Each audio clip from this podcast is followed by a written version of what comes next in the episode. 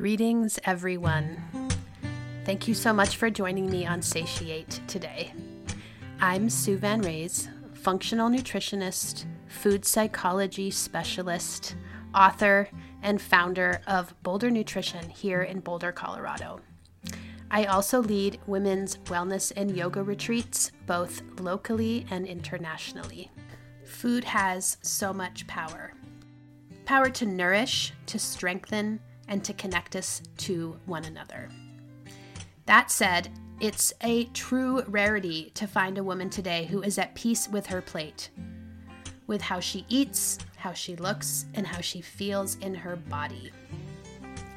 Satiate is here to engage in meaningful conversation about what it really means to have food and body freedom, to show up in life as who you really are, to trust yourself, tracking the intelligent design of your body, and to prosper with embodied self care in doing so.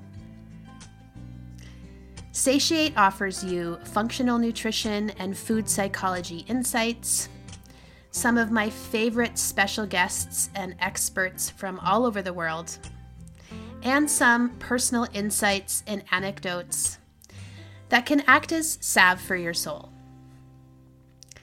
If you love this podcast, I would be so grateful if you head over to iTunes, subscribe, and leave a review. That way, you'll be sure to be alerted when new episodes are published and help me spread the word so that other women in need can find their way to this important conversation. Thank you so much for being here today, and I hope you enjoy today's episode of Satiate. Allow me to introduce to you today's special guest and longtime friend, Christine Ruch as owner and executive chef of Fresh Thymes Eatery, Fresh Thymes Marketplace, and the new Bodega by Fresh Thymes here in Boulder, Colorado, Christine began her lifelong passion for natural food and holistic health in childhood. As an avid proponent of whole health and wellness, Chef Christine is a holistic, healing food chef that specializes in teaching the world whole food nutrition and whole body wellness strategies to overcome obstacles in health. Her signature emphasis on high flavor, complemented by high quality, local when possible, organic, seasonal, nourishing ingredients, has helped her achieve optimal wellness and manage her multiple sclerosis and celiac disease, while also nurturing the Boulder community towards health and wellness as well. Christine's niche ex- expertise is optimizing the microbiome to overcome food sensitivities and improve well being. Since opening Fresh Thymes in 2013, it was named Best New Restaurant in Boulder County and awarded year over year for her gluten free, vegetable forward menu. Today, Fresh Thymes Eatery and Marketplace serves as a thriving community hub and has won the highest ranking in Good Food 100 for over five years. Fresh Thymes is dedicated to the great tasting food that also curates for highly specific diets that make fine dining out a challenge.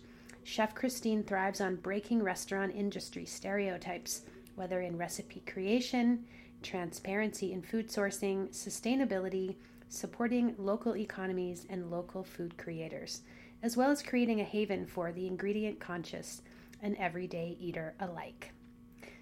This is an incredible conversation that really will impact your perspective on health digestion, your microbiome, and how you can tend to yourself through healing foods.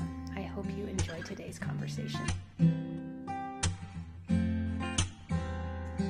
It's really great to see you and have you here on the podcast, Christine. And it's been ages. Um, and we've known each other for a really long time. So thank you for taking the time to be here today.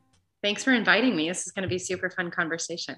I'm excited. I mean, we yeah. have so much in common with food, and yeah. yet we show up in the world in totally different ways around it. But I'm so totally. excited to hear all that's going on for you. So, and your amazing story, your healing journey is so inspiring. Um, Thanks.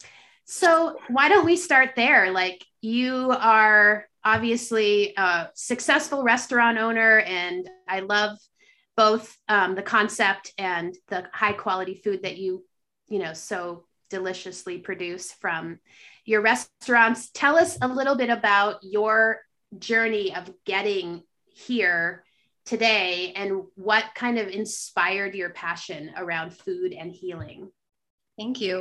Um, I guess I don't know. I think it's funny. I think I just always, just from from the earliest, youngest of ages, like I always was in the kitchen. I always loved food. I always had a lot of questions um, about like food. I always loved fruits and vegetables. Like I was kind of one of those weird kids. Um, but also, probably to my benefit, you know, my family was pretty disconnected from food. Um, they all struggled with weight and chronic disease, I believe, surrounding, you know, obesity and um, things like that. My mom really was super disconnected from food, really didn't like she like ate to live. She didn't live to eat you know? And she would always like tease me like you're the only one i know who's like planning dinner while you're eating lunch you know? And um so i think slowly when i was young i started to make the connection between the way my family ate and like their health concerns and like their weight issues and things like that. And i definitely you know was like i don't i don't want to do that you know? Um but i think it was slowly by the time i got to college and further in that i really started like really embracing natural health. And um and i think it was probably in my 20s that i really started paying more attention to natural health and how food related to um, true true health and then of course you know when you are pregnant and you have babies then suddenly you're like oh my gosh you know you're so much more uh, tuned into that as well you want the best for your children you want the best pregnancy and all that stuff um, but yeah it wasn't until then I thought I was really healthy, and I was. I was. I just wasn't for me. And then I was diagnosed with MS and celiac when I was 39, and I don't remember what year that was. 2006. I don't know. Um, and yeah, and then that just kind of changed everything. You know what I mean? Shifted really how how I understood that and how I wanted to learn about that and how I wanted to um, have that and be incorporated into my lifestyle. I just didn't mm-hmm. realize how powerful it was going to be until I was like doing it, you know? Absolutely. And yeah. having a diagnosis like that obviously can be so overwhelming and so yeah, complicated. Sure. Totally. And really, both of them separately from each other. I mean, yeah. celiac is tricky to navigate, even in the best of situations. Yeah, totally. And obviously, MS can be so debilitating. Um, mm-hmm. Tell me a little bit about what you learned about food and your symptoms once you started kind of understanding what your body was saying to you through these. Yeah, that, that intuition. Yeah. Um, you know, I was, I, my primary symptoms were multiple sclerosis related. That was sort of like the trigger. And um, it was all very neurological. Um, within a couple months of my first symptom, I was almost entirely bedridden. Um, I would just have enough energy in the morning to do a lot of my mom t- routines and get my son was in kindergarten. My daughter was only like four years old at the time, um, and do some mommy chores and things like that. And then I, um, and then I was already highly supported. Already had an acupuncturist. Already saw um, a, a naturopath and things like that. And my naturopath, I contacted her and I said, "These are my symptoms." And then I saw a neurologist, got the whole diagnosis, and I contacted her and she said, Well, I've been telling you for years you need a food allergy test. and I was like, What? Like, I thought that I was a good German girl. I could eat anything, you know, and I ate organically and I like made my own bread. And I didn't really put it all together, even though I'd always had allergies, asthma, skin issues, eczema. Like I already had all of that, but I'd never even realized that. I thought I was allergic to everything else, but I didn't think I was allergic to food. Super naive, but that was a long time ago. And uh, so then she did, she said, well, we can um, start with a food allergy test. And then un- unknowingly, she also tested me for celiac. And then that came back positive. So that was a huge surprise. Um, but I also have the one of the reasons why I became so interested in natural healing is because I was also allergic to just about every pharmaceutical that's like ever been created. Wow. And so I would always have like an intolerance to anything that I took, any antibiotic, I mean, anything I just had zero tolerance for, whether you want to call it an intolerance or an allergy, whatever. But um, so I thought, well, I'm just going to do this like elimination diet so I can be healthy enough to withstand like the toxic drugs that are needed to at least at that time to um, manage ms and at that time it was like you have to do injections and things like that. And i was just like oh my gosh.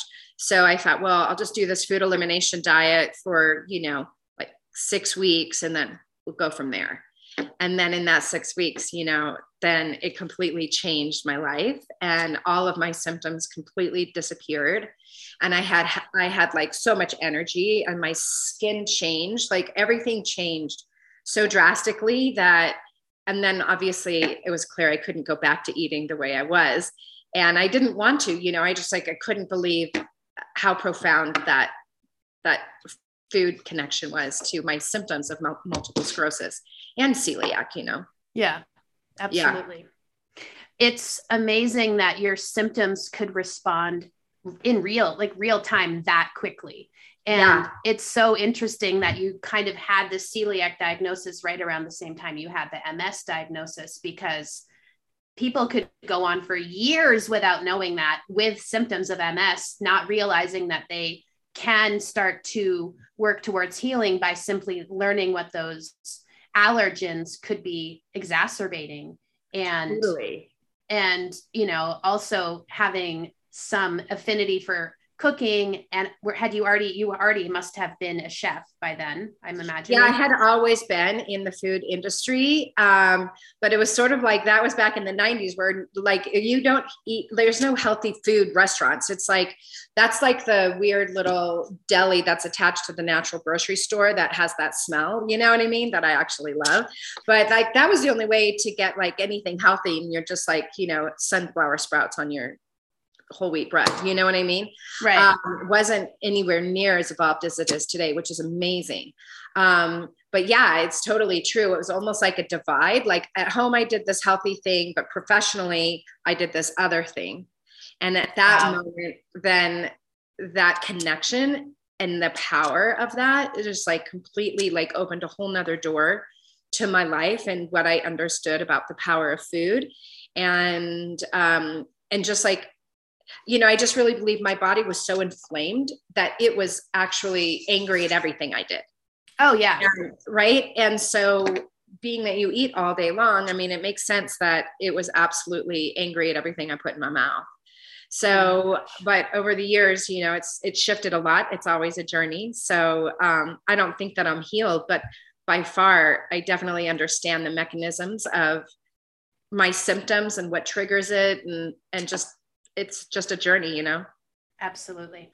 It's really incredible to hear how impactful your relationship to food has become on basically your well-being and the thing that's interesting here with these particular listeners a lot of my my listeners and clients and people that i work with are struggling with similar types of things like food allergy results that um, we've been able to un, you know reveal through blood work um, as well as digestive issues and things that are really causing havoc in the system um, as well as a whole slew of other health issues that are related to inflammation and food yeah. kind of in the foundational sense and what i'm curious about is you know having had this big heavy hitter gluten as one of the things that really impacts you i'm sure you've learned some other foods that also maybe aren't your friends in your journey. What are some things you would tell these uh, these listeners especially those who are like newly learning how to navigate the world around food with food allergies that can feel really limiting or restrictive yeah. even? Yeah for sure Gosh, I think I'm just like come so full circle. I think that there is absolutely it's super essential to like remove these these foods from your diet that are triggering symptoms of any kind. but you know, it's also multifactorial, you know what I mean? Everything, so many things are just like so intimately intertwined that sometimes it's hard to tease it out. I think that I've seen, and especially having the restaurant and having so many people come in with such a wide variety of things that they're intolerant of or or things that they're trying to accomplish through changing their diet. I think that sometimes it becomes a little bit myopic right? Like you can get to where you're just removing removing removing removing without like actually understanding like the power of the microbiome you know? I think like that's really where i've been for about the last decade is just really really intently um, well maybe decade is too long like ever since the discovery of the human microbiome you know which was discovered after the human genome project when you're like what? You have like 18 genes like less genes than a rice plant or an earthworm you know? It's like wait how how, how does that make us human? And just like really understanding like that you need a well balanced thriving ecosystem within you. Mm-hmm. and that that like building resilience is so important. And like removing things from your diet of, of course is essential but i don't know. I just don't know if it should be forever right? I think i would rather be want to be in a place where i'm more resilient. If i come across something i want to try maybe i don't have dairy in my diet all the time but i can try it without necessarily being like oh my god i can't touch that you know and having like this fear and this tense and this anxiety you know what i mean Absolutely. and i know that i mean i have a lot of foods that i can't have so i completely understand but i guess i've just in my i just want to build resiliency too you know what i mean not just like removing everything and being fear based but yeah. like how can i add back in the things that um, bring me total balance you know absolutely and it kind of makes me think of the um, the four r's of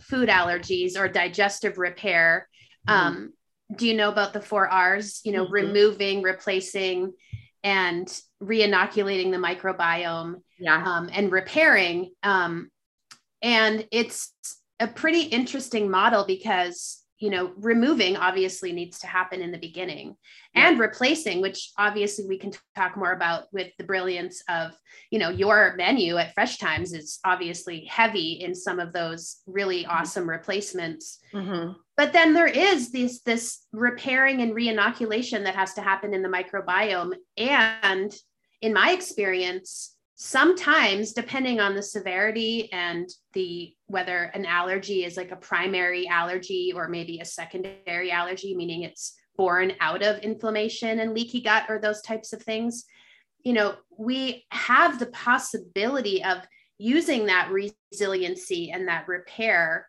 and you know feeding the microbiome as an opportunity to sometimes heal some of these allergies. You know this is where some of the brilliance is in learning the really heavy hitters like i don't know if you can ever eat gluten maybe you no. maybe you do occasionally.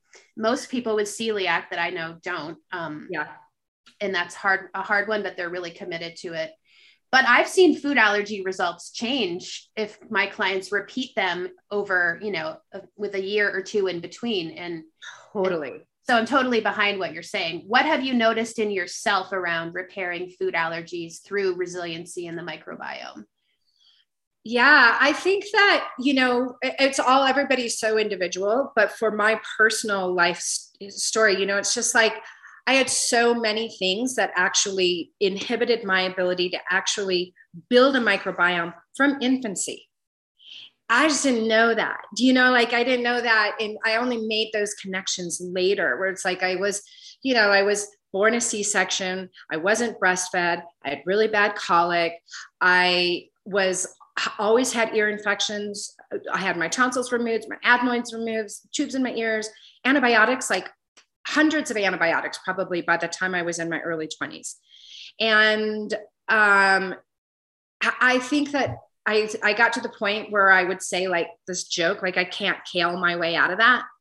And like, there was only so much I could do. Like, I couldn't even tolerate, like, the foods that people traditionally think of in terms of rebuilding, like probiotics or even fermented foods or legumes and nuts. Like there were so many things. My diet was so limited by the time um, I it was like 2018 that two things i think were most po- profound and impactful.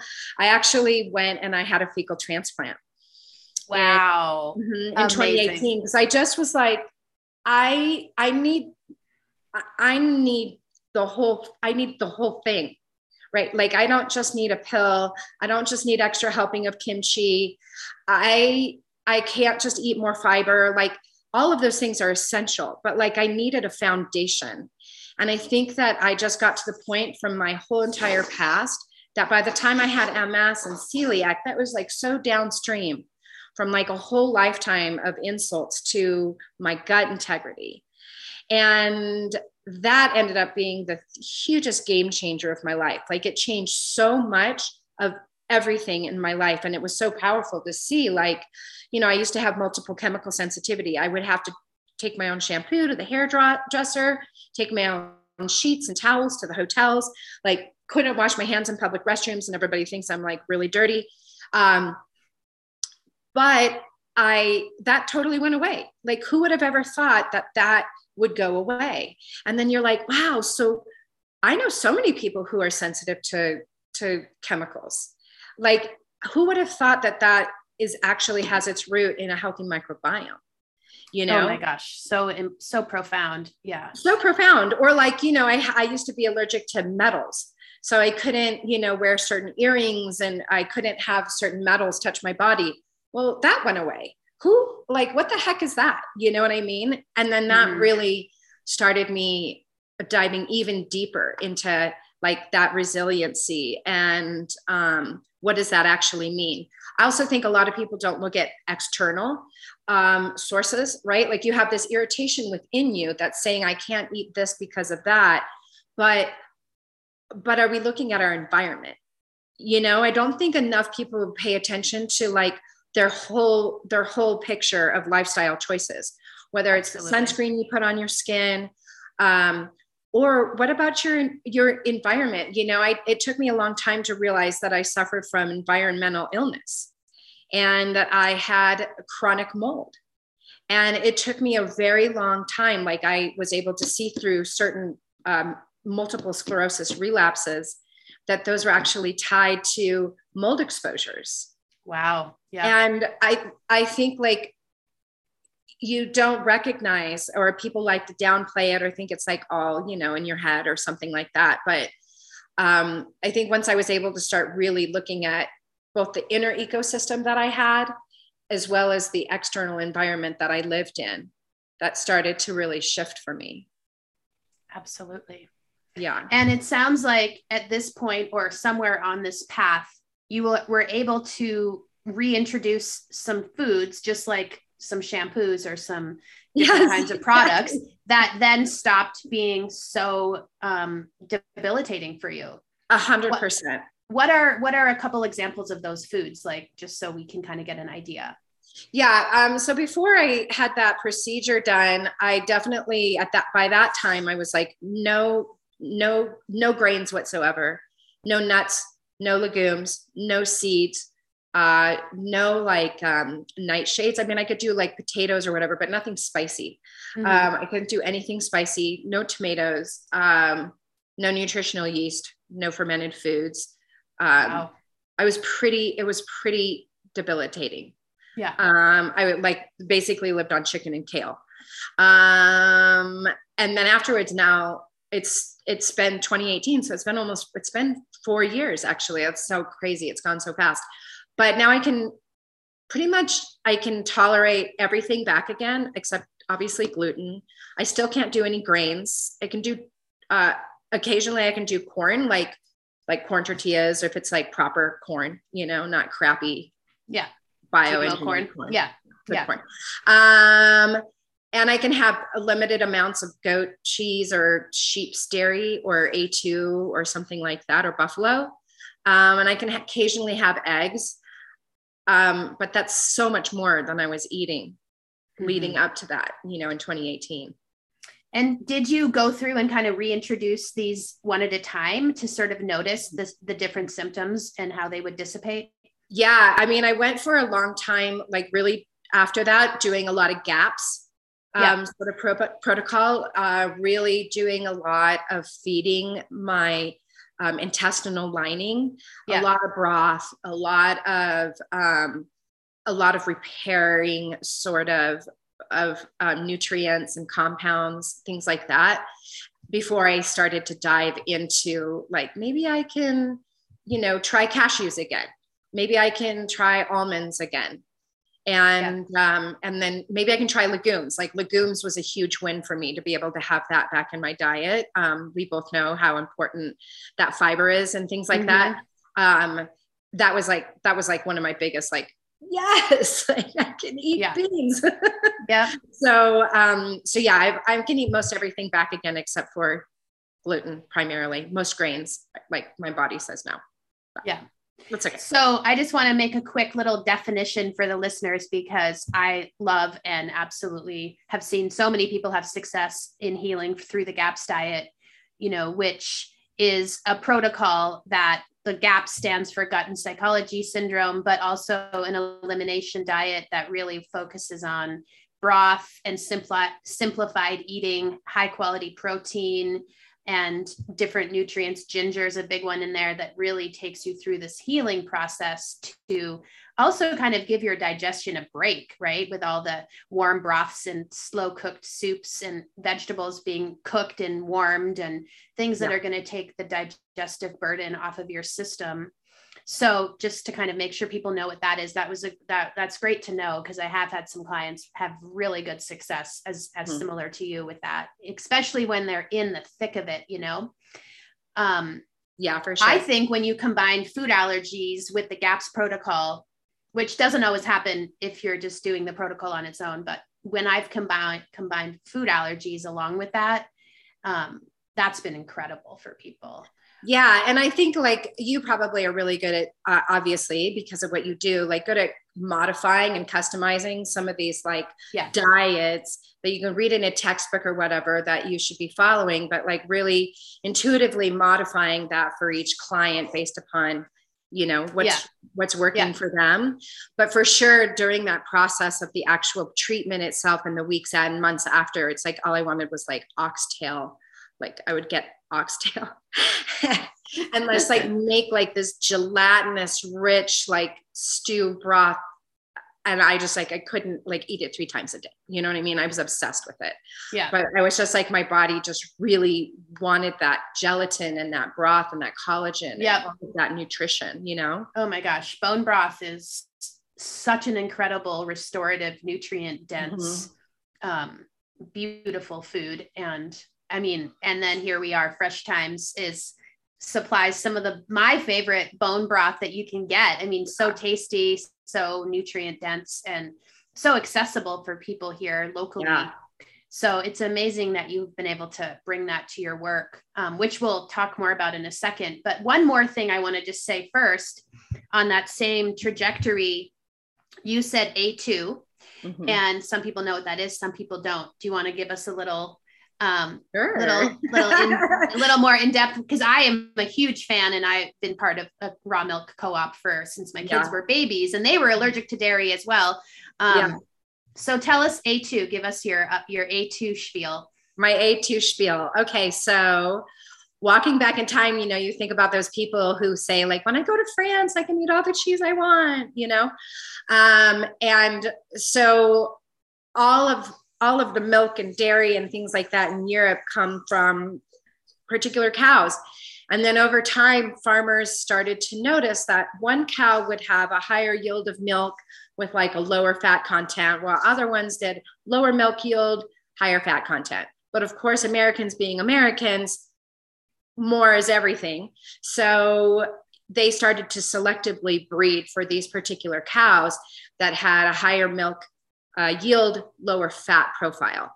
But then suddenly you like realize like the dna and things like that and you make all of these scientific discoveries and you go back to these same cows and you realize that it's a genetic like change in the gene genome. And so those cows like in france that your friends are eating all that camembert willy-nilly um, that's like a2 yeah. And this genetic off break was like an a1 sort of genetic like line. And mm-hmm. but if you go back to this A2, well, what else is A2? Buffalo is A2. Foraging herbivores like goat and sheep, those are also A2. And so that's the reason why is that what's happened is like that casein structure has mm-hmm. changed and that molecular breakup of casein and it allows like the A1 um, is more inflammatory, it's bigger. Mm-hmm. And yeah. A2 is is not. It just doesn't have the same um, mechanism of inflammation in your gut. Do you understand it the same way or differently? Totally. Yeah, absolutely. I kind of think of it as like heritage type dairy. Yes. And yes. Um, having had two kids of my own, one's particularly who had severe reactions to dairy, which turned into croup actually. Oh. Um, within, you know, three to eight hours after eating dairy. And this started when Ari was like six months. Um, and it went on through elementary school. So mm. yeah, I was terrified of dairy for him because there was a couple emergency room visits, a couple ambulance visits when he wow, was little. Wow, that's intense.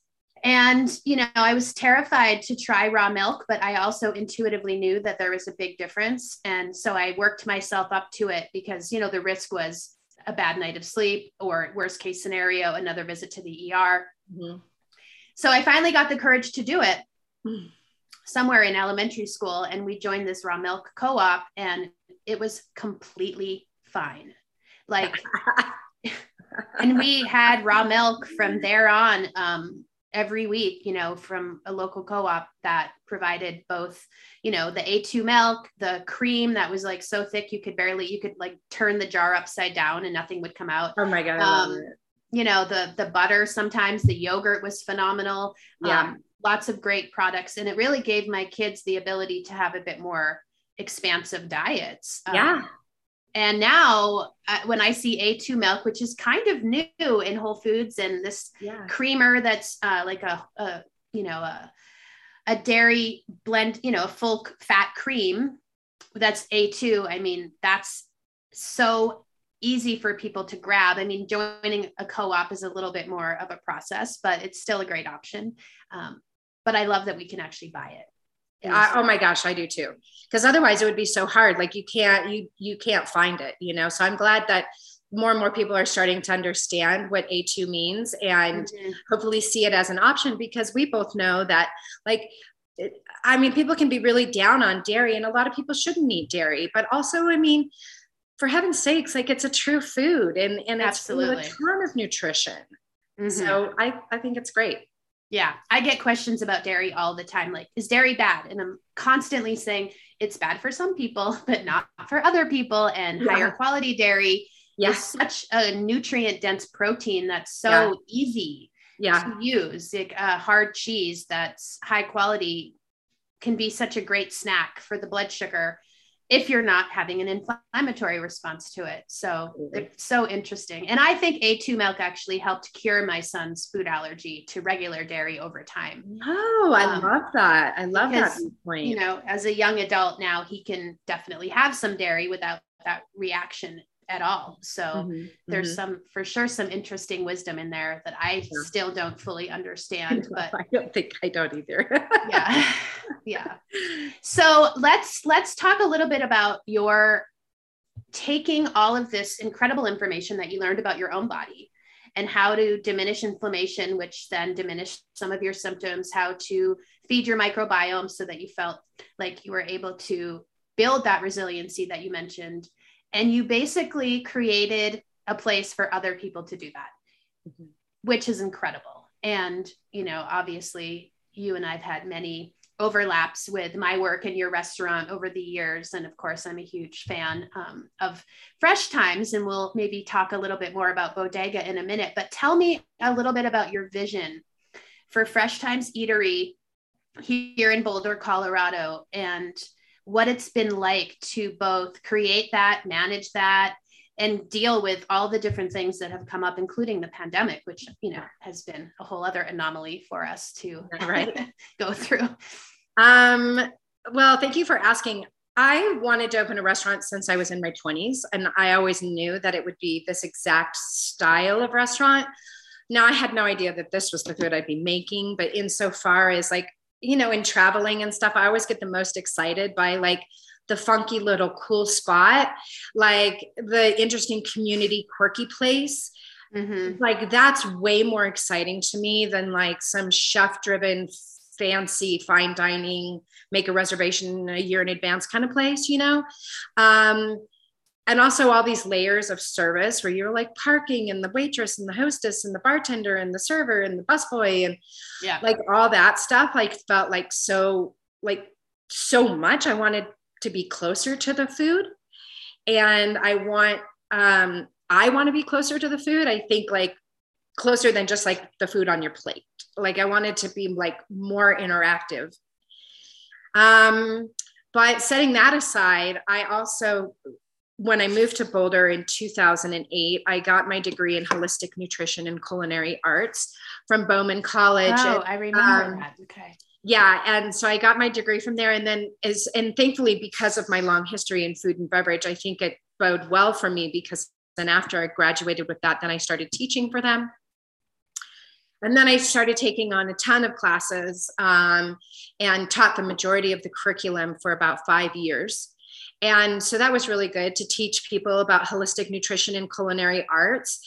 Um, and then I also had a private practice where I would do like with you, like let's say you would ask me to um, help a client and go into their kitchen mm-hmm. and actually teach them how to use these new and interesting food products that they need to turn to because they can't have what they yeah. what they're used to eating. So i would do that as well or i would work or be just referred by nutritionists and um, local local health practitioners. Um, but then i suddenly was just like two things. Number one it doesn't need to be that complicated. It's not that complicated. Because whether you're talking about a diet for inflammation or you're you're any number of things that actually all comes back to the same diet right? Right right. It's yeah. all it, it's all the same yeah. And you can put a different label on it, but it's all the same foundation. Absolutely. And I thought like I was I really wanted to touch more people. I wanted to inspire more people. I wanted to make healthy eating accessible and simple.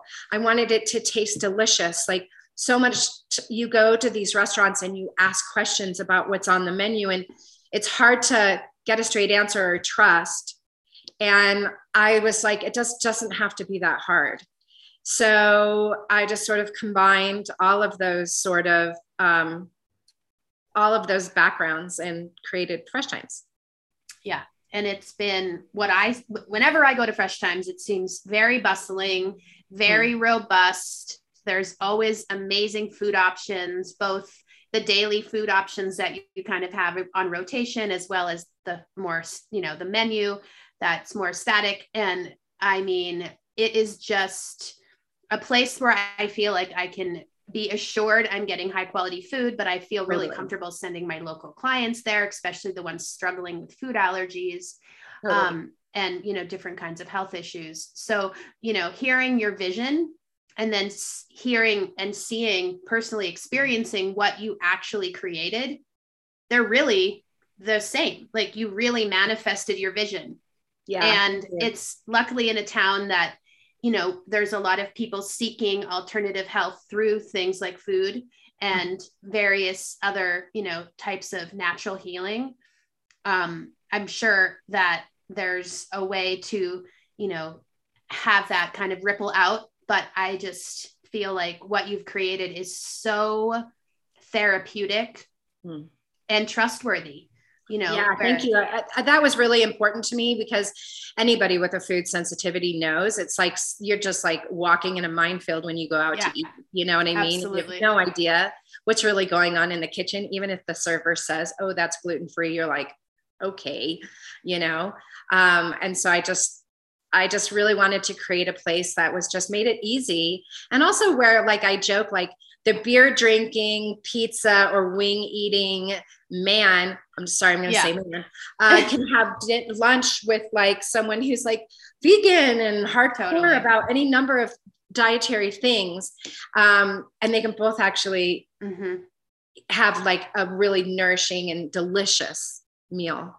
Right. You've really been able to take some traditional kind of common mainstream type food or not foods but menu items i guess yeah. you could say and then make them you know revamped and accessible for people that are still navigating food allergies, but they're not having to give up these really classic meals that might be their favorites or comfort food you know another one that you do a lot of that's really amazing is healthy comfort food and that's so important in my work as well because otherwise we start to feel like we're missing out and it's amazing what we can create with you know replacements and substitutions yeah. within traditional recipes um yeah. And don't you find like my opinion after all these years is like that's like the biggest barrier to compliance absolutely. like the feeling like oh my god i'm not going to be able to eat that thing that i love so much. And right. all of our choices are born in like our memories. And like how can we like or even like sweets like people like to beat themselves up about their sweet tooth right? And they feel so bad and guilty every time they eat something. And it's like but actually like we're supposed to want to have some sweets. Mm-hmm. and like that's a natural that's natural. Mm-hmm. and like but how can we actually make sweets that are nutrient dense and um and accomplish the same thing where it's actually feeding you yeah satisfying that sweet tooth but actually it's nourishing you as well you know Absolutely. And with just some up levels of the right flowers and the right yeah. sweeteners, even just that, I mean, there's of course tons of nuances, but just with substitution of flour and substitution of sweetener, yeah. it's like miracles can happen. Yes. You know? and, and and you don't have to give up the flavor. And yeah. sometimes like I was um an associative craving for me is like one that reminds me of my grandmother. She used to make these ginger snaps every you know, ah. every Christmas. And I grew up eating them. And recently, in the last couple of years, I, I was craving that, you know, around that time of year and not wanting to go into like a traditional white sugar, white flour recipe by any means. And I found an amazing recipe. I wanted to use fresh ginger. And I found this amazing recipe with tiger nut flour and oh, cassava. Yeah.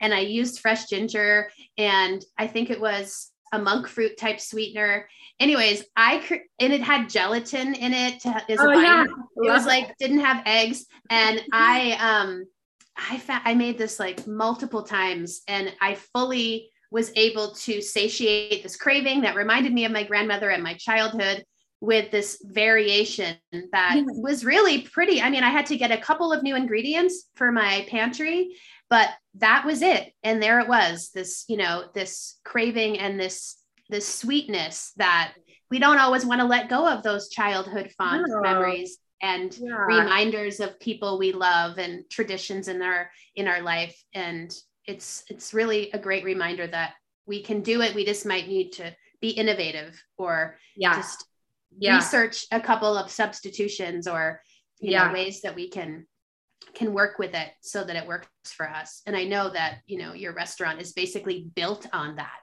yeah, totally.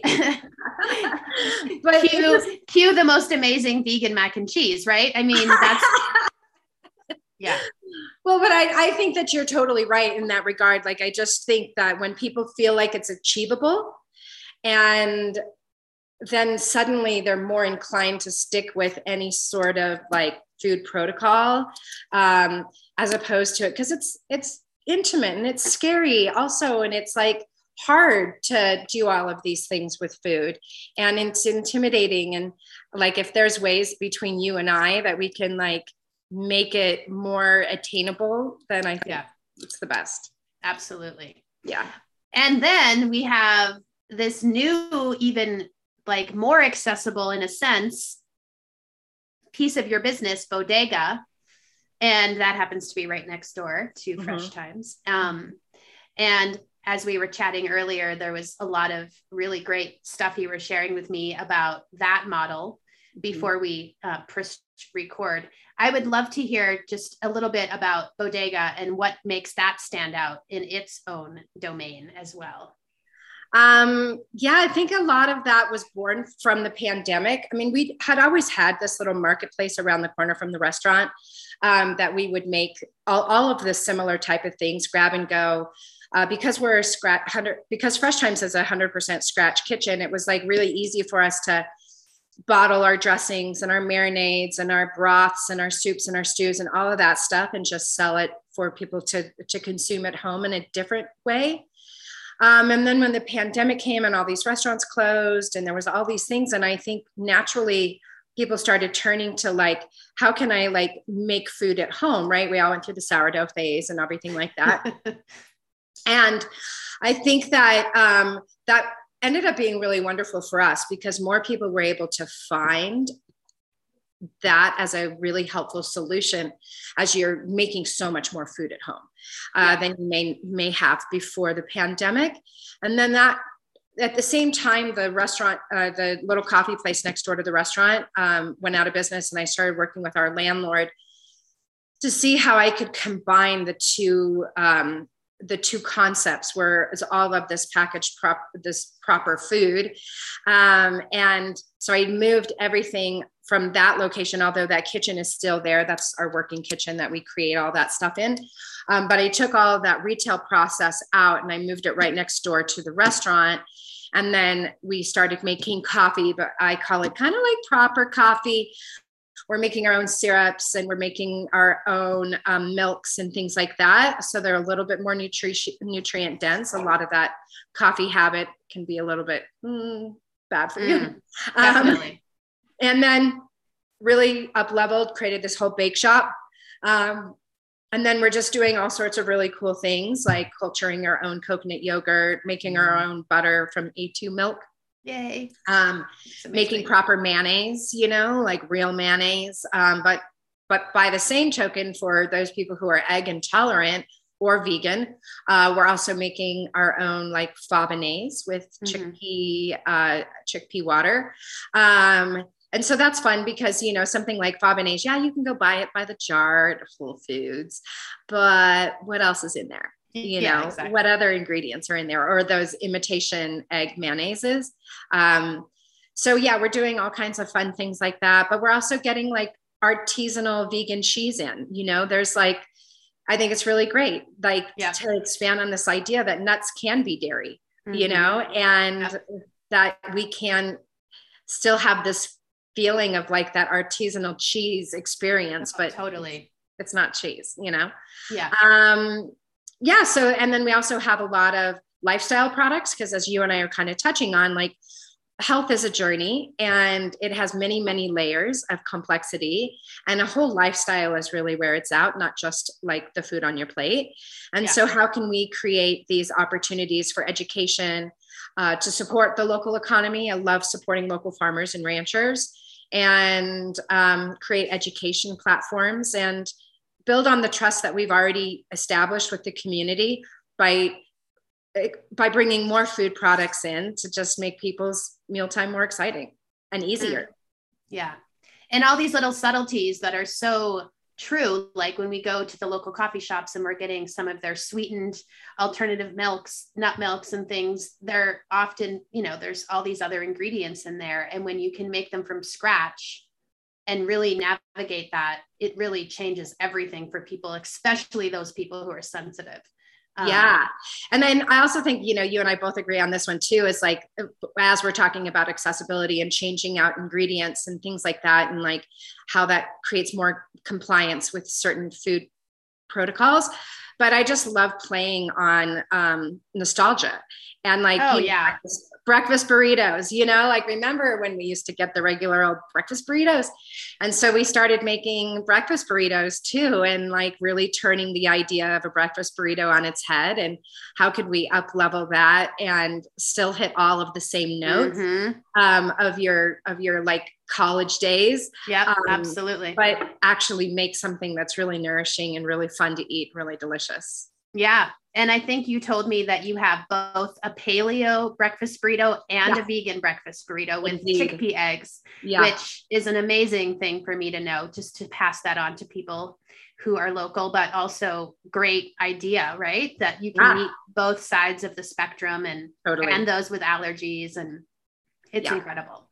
So that'll be my new hangout, and um, because I used to actually spend a lot of time at that location when it was uh, Pico and yeah. work on my computer. And yeah. um, that's a great thing to know that you can find such high quality products there. So yeah, incredible.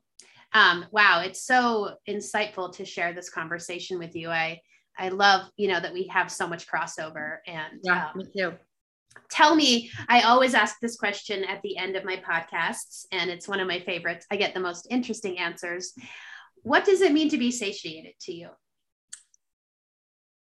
I think it just means to be full up with um, full up with all the goodness and the things that make you so so happy you know? Or like for me like an evening outside spent with friends and a good good meal of local food and delicious natural wine and the company of your children and your family and your friends and um, that that's really satiating to me. It's just like friendships and community. Um, it's very satiating to me to see like happy people in my restaurant and mm. be able to it inspires me to continue to be able to be creative with what i'm providing. You know that's satiating to me. Yeah i love it there's like uh, a piece of it around the food but then there's also a piece of it around the environment in which we share space with people including the food totally. it's yeah. beautiful Yay. Well, it is absolutely my honor to have you here today sharing all of this and your story. Me. Absolutely. And thank you so much for taking the time out of your schedule to um, sure. to be a guest. And sure. so good you. to see you. Thank you. I hope to see you soon. Yeah. Thanks. It is such an honor to spend time with you here on Satiate. And may this conversation be of benefit. From my heart to yours, I wish you health and happiness for the coming season, and may we meet again here very soon. Take good care.